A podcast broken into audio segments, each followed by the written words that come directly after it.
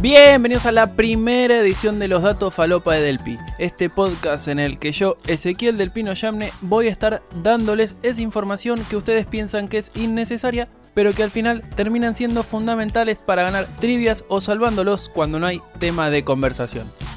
Sin mucho más que añadir, empecemos.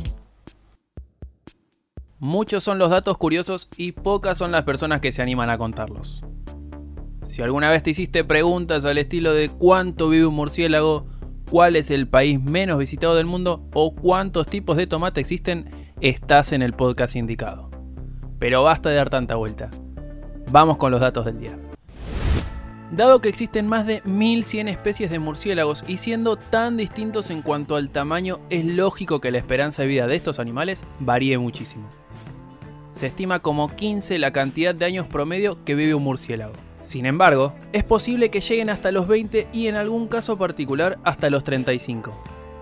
Ustedes se preguntarán de qué depende todo esto. Y básicamente del lugar y del tipo que sean. Como ya dije, hay más de 1100 especies en todo el mundo, pero si me tengo que poner a nombrarlas no me alcanzaría la vida. Así que, si tenés ganas, mientras me escuchás, podés entrar a Google y ver cada una. Ahora sí, vamos con el segundo. Tuvalu está en Oceanía a 4.000 kilómetros al noroeste de Australia y es el país menos visitado del mundo con solo 2.000 turistas al año. Sus vecinos más próximos son Kiribati al norte, Fiji al sur y las Islas Salomón al oeste. Este destino exótico cuenta con 4 arrecifes de coral y 5 atolones en sus apenas 25 kilómetros cuadrados.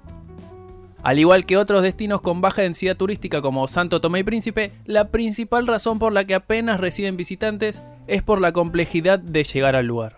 Solo hay un par de vuelos semanales desde Fiji a 2 horas y 20 minutos de distancia con un costo aproximado de 1000 dólares. No quiero hablar mucho de plata para no deprimirme en estos momentos, así que mejor vayamos con el último dato falopa del día. Aunque técnicamente es una fruta, la mayoría de las personas, incluyendo los chefs, los categorizan como un vegetal. Esta discusión es tan eterna como la cantidad de tipos de tomate que existen alrededor del mundo. Podría nombrar al cherry, al comato, al raf, al perita, al corazón de buey y al tomate de colgar, pero me estaría quedando corto porque son 10.000 los tipos que hay. Como con los murciélagos, ustedes seguramente se pregunten a qué se debe y básicamente es por su adaptabilidad a los distintos tipos de ambiente. Ahora sí, llegamos al final de la primera edición de Los Datos Falopa de Delpi. Mi nombre es Ezequiel Delpino Yamne y mi Instagram es arroba delpinoS. Eso último por si me quieren seguir, qué sé yo. Hasta la próxima.